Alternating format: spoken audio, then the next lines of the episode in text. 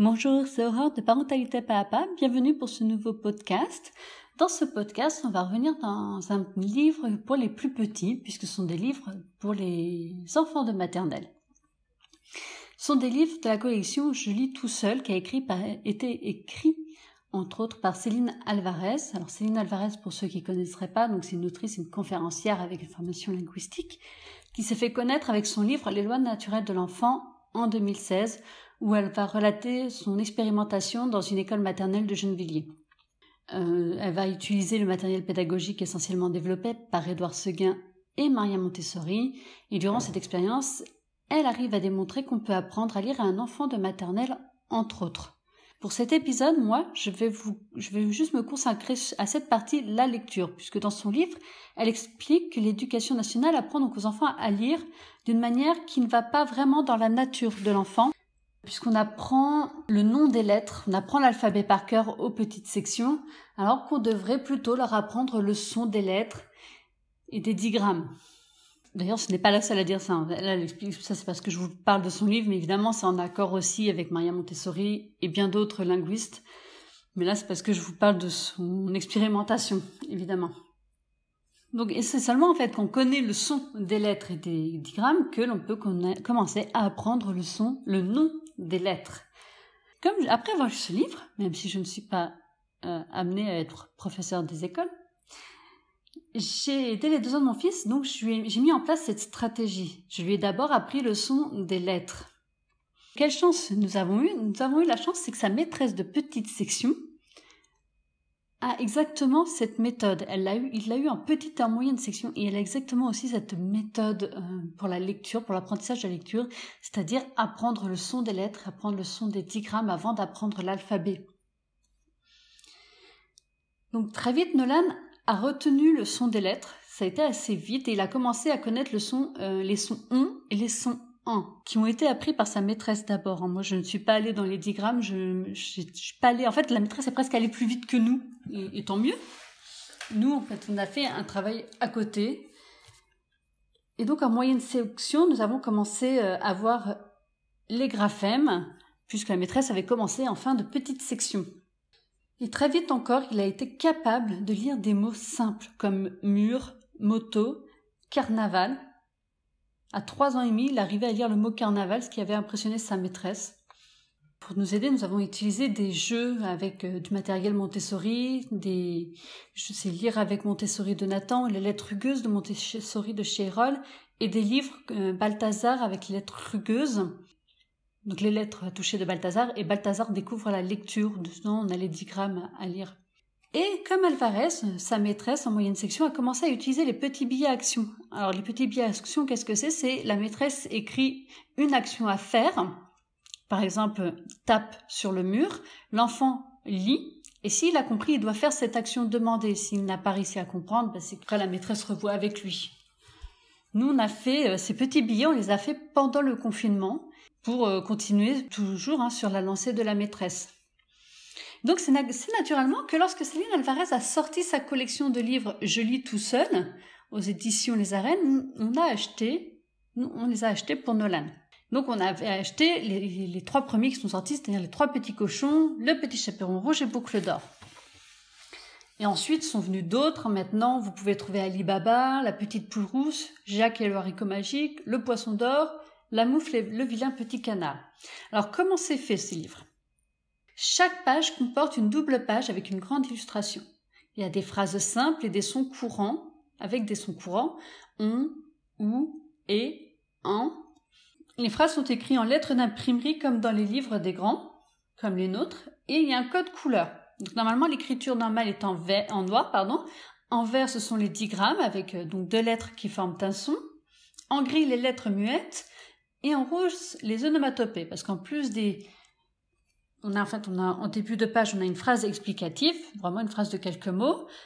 Il y a la bulle qui fait parler les personnages, et on a des petites onomatopées comme le bruit des oiseaux, la porte qui grince, le souffle qui vit, le loup qui souffle, voilà. Alors, qu'est-ce que moi, je, je pense de ces livres? Je trouve que ce sont des histoires simples pour un enfant qui commence à peine à déchiffrer, et euh, ça ne lui fait pas peur comme ça, parce que les phrases sont courtes, il n'y a pas beaucoup de lecture. Du coup, je trouve que ça l'encourage à lire. Il n'est pas trop impressionné par tout ce qu'il y a à lire. Le code couleur aide beaucoup l'enfant. Il voit les digrammes, il voit les lettres muettes. Et du coup, tout est beaucoup plus facile pour lui, pour pouvoir illustrer, pour pouvoir lire. Les illustrations, moi, je les trouve mignonnes et elles attirent l'œil des enfants. Mes deux enfants aiment bien les illustrations, parce que bon, même si Noémie, elle n'a pas besoin de ça, elle sait lire depuis longtemps, euh, ça n'empêche pas de regarder. Et la collection euh, s'étendant au fur et à mesure, l'enfant va pouvoir commencer à avoir le choix. Par exemple, Nolan, il n'a pas du tout voulu du Jacques et le haricot magique, donc euh, je ne l'ai pas pris. Je prends les, les, les, maintenant, à part les trois premiers qu'on a achetés, je prends ceux qu'il veut bien.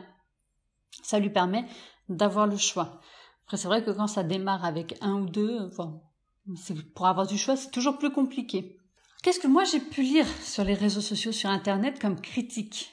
Alors, même si j'ai pas approfondi, approfondi la critique des autres, puisque je me base essentiellement sur qu'est-ce que mes enfants en pensent et qu'est-ce que ça leur apporte, j'ai quand même lu quelques critiques et euh, je vais vous en faire part de deux. Une personne qui a dit que les images étaient moches. Alors déjà, voilà, comme je vous ai dit, moi je suis pas d'accord, mais euh, je trouve qu'au niveau critique, c'est un peu basique. Parce que le beau, le moche, subjectif, c'est chacun son goût. Et puis le principal, c'est que ça attire l'œil de l'enfant et que ça lui plaise. L'adulte, quelque part, euh, vous voyez ce que je veux dire? Donc je trouve pas que ce soit une critique très constructive. Ensuite, euh, celle où je suis un petit peu d'accord, c'est le choix des histoires. Ce sont des vieux contes, pas forcément bienveillants. C'est une critique qui a été émise par quelqu'un. C'est pas faux. Personnellement, je n'aime pas du tout Le Petit Chaperon Rouge et sa morale. Euh, je ne suis pas fan non plus de Boucle d'or et de Trois petits cochons. Voilà, c'est pas mes histoires préférées. Ce sont pas non plus les préférées de Nolan. Enfin, d'ailleurs, Le Petit Chaperon Rouge et Boucle d'or, il me les a lus qu'une seule fois. Mais ça a l'avantage, ça a l'avantage de lui montrer qu'il est capable de lire. Donc même si les histoires sont un peu moyennes, quoiqu'on n'insiste pas trop, je trouve, surtout pour Boucle d'or, on n'insiste pas trop sur la morale un peu euh, « oh là là, euh, tu es trop curieuse, c'est pas bien ». Il n'y a pas cette morale à la fin de Boucle d'or, en tout cas. C'est celle que j'aime pas. Mais il y a vraiment cette partie de la gamine sans gêne qui rentre chez les gens, qui mange, qui s'installe, qui casse tout. Oui, je, je n'aime pas cette histoire. Je suis assez d'accord sur le choix des histoires. On aurait pu faire mieux. Mais je vais vous dire, ces livres ont quand même l'avantage d'exister. Et d'exister et euh, de rassurer l'enfant dans son apprentissage de la lecture. Le point négatif que moi je dirais. Après, ils sont dans l'apprentissage de la lecture, mais il y a quand même un petit point négatif. Euh, le code couleur, c'est bien. L'enfant, ça l'aide à, à lire. Puisqu'il voit que là, cette lettre, il faut pas qu'il la lise. Il voit que là, ces deux lettres, il faut qu'il les lise ensemble. Euh, seulement, l'enfant s'habitue. Hum, quand il doit lire un autre, euh, un autre livre sans code couleur, nous, en tout cas, Nolan était un petit peu plus perdu. Il, a, il prend l'habitude de certains, il commence à prendre l'habitude de certains digrammes. Par contre, pour les lettres muettes, quand même, euh, c'est là qu'on se rend compte qu'en France, on a quand même beaucoup de lettres muettes. C'est pas forcément pratique pour nos petits loulous, euh, pour nos enfants, parce que vraiment, quand il a amené un livre, par exemple, si je lui demande de lire Gaston, que si vous ne savez pas qui est Gaston, allez à un podcast un peu plus long, loin, précédent. Euh, si je lui demande donc de lire un peu Gaston, de lire autre chose, ben il y a les lettres muettes, elles vont passer à travers et certains digrammes ils vont passer à travers parce qu'il n'y a pas de code couleur qu'elle a. Donc ça fait tout de suite. Donc c'est un, invent... c'est un inconvénient, certes, un inconvénient qui va partir au fur et à mesure du temps qu'il sera à l'aise avec la lecture, mais mine de rien je voulais quand même en parler. Donc, à savoir qu'en plus euh, avec l'achat de ces livres, vous pouvez acheter des lettres magnétiques qui sont dans la même collection avec euh, donc cette collection de lecture avec Céline Alvarez. Personnellement, je l'ai pas pris ces lettres magnétiques pour deux raisons. La première, c'est que j'ai déjà un alphabet mobile et que je vais pas faire un truc bis repetitas.